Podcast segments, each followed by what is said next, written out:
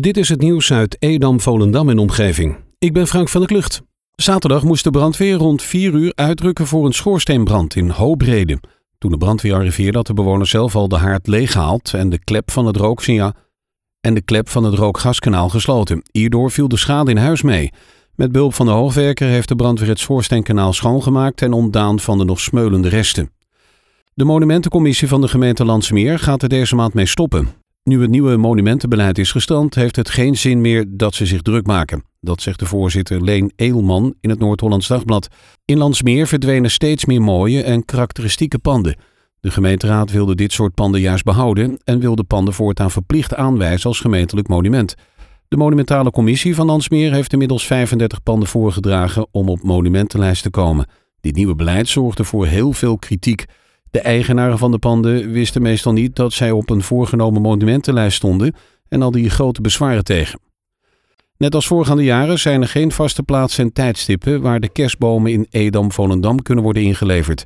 Jongeren kunnen kerstbomen bij elkaar sparen door de gemeente op te laten halen via telefoonnummer 0299 398 398.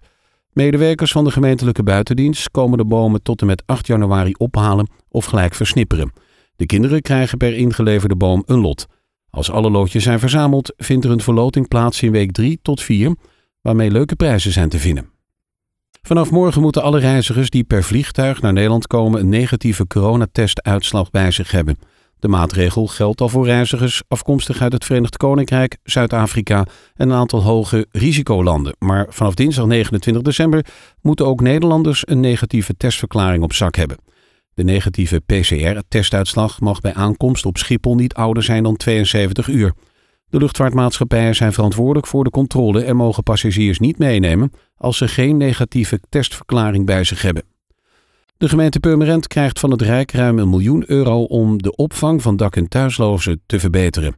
Als centrumgemeente verzorgt Purmerend de maatschappelijke opvang voor de hele regio Waterland. Het geld wordt uitgekeerd in het kader van het plan 1 Thuis een Toekomst, dat het ministerie van VWS eerder dit jaar lanceerde. Purmerend diende een lijst met ideeën in en dat wordt beloond met een bedrag van iets meer dan een miljoen. Het aantal vastgestelde coronabesmettingen in deze regio is aan het einde van de kerstdagen behoorlijk teruggelopen.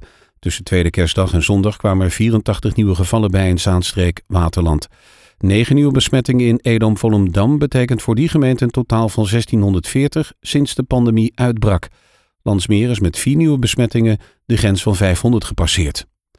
GGD Zaanstreek Waterland start op 8 januari met het vaccineren tegen corona in sportcomplex De Beuk in Purmerend. In elk van de 25 GGD-regio's wordt één centrale locatie aangewezen voor het vaccineren van de zorgmedewerkers. De reden dat in deze fase van de vaccinaties met 25 centrale priklocaties gewerkt gaat worden, is dat het vaccin van biotech Pfizer nu beschikbaar is, in grote hoeveelheden per verpakking wordt aangeboden. En het moet diep gevroren worden bewaard. Dat maakt het lastig om dit vaccin in kleine hoeveelheden te verspreiden naar bijvoorbeeld verpleeghuizen.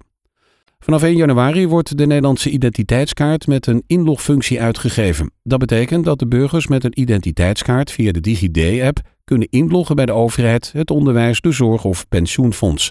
Iedereen die op maandag 4 januari een identiteitskaart aanvraagt bij uitgevende instanties krijgt een identiteitskaart met inlogfunctie. Binnen vijf werkdagen na de uitreiking ontvang je thuis een brief van DigiD. Daarmee kan je de inlogfunctie op de identiteitskaart activeren. De zusterschooltrap op het Dijktaluut aan het noordeinde in Volendam is vernieuwd. De oude trap was in slechte staat en nodigde aan vernieuwing toe. Er is nieuw een ruime en brede trap voor teruggekomen. Naast de betonnen trap ligt ook een gleuf waarover men de fietsen mee naar boven of beneden kan duwen. Gelijktijdig is het straatwerk vernieuwd tot aan de ophaalbrug. Tot zover het nieuws uit Edam, Volendam en omgeving. Meer lokaal nieuws vindt u op de Love Kabelkrant, onze website of in de app.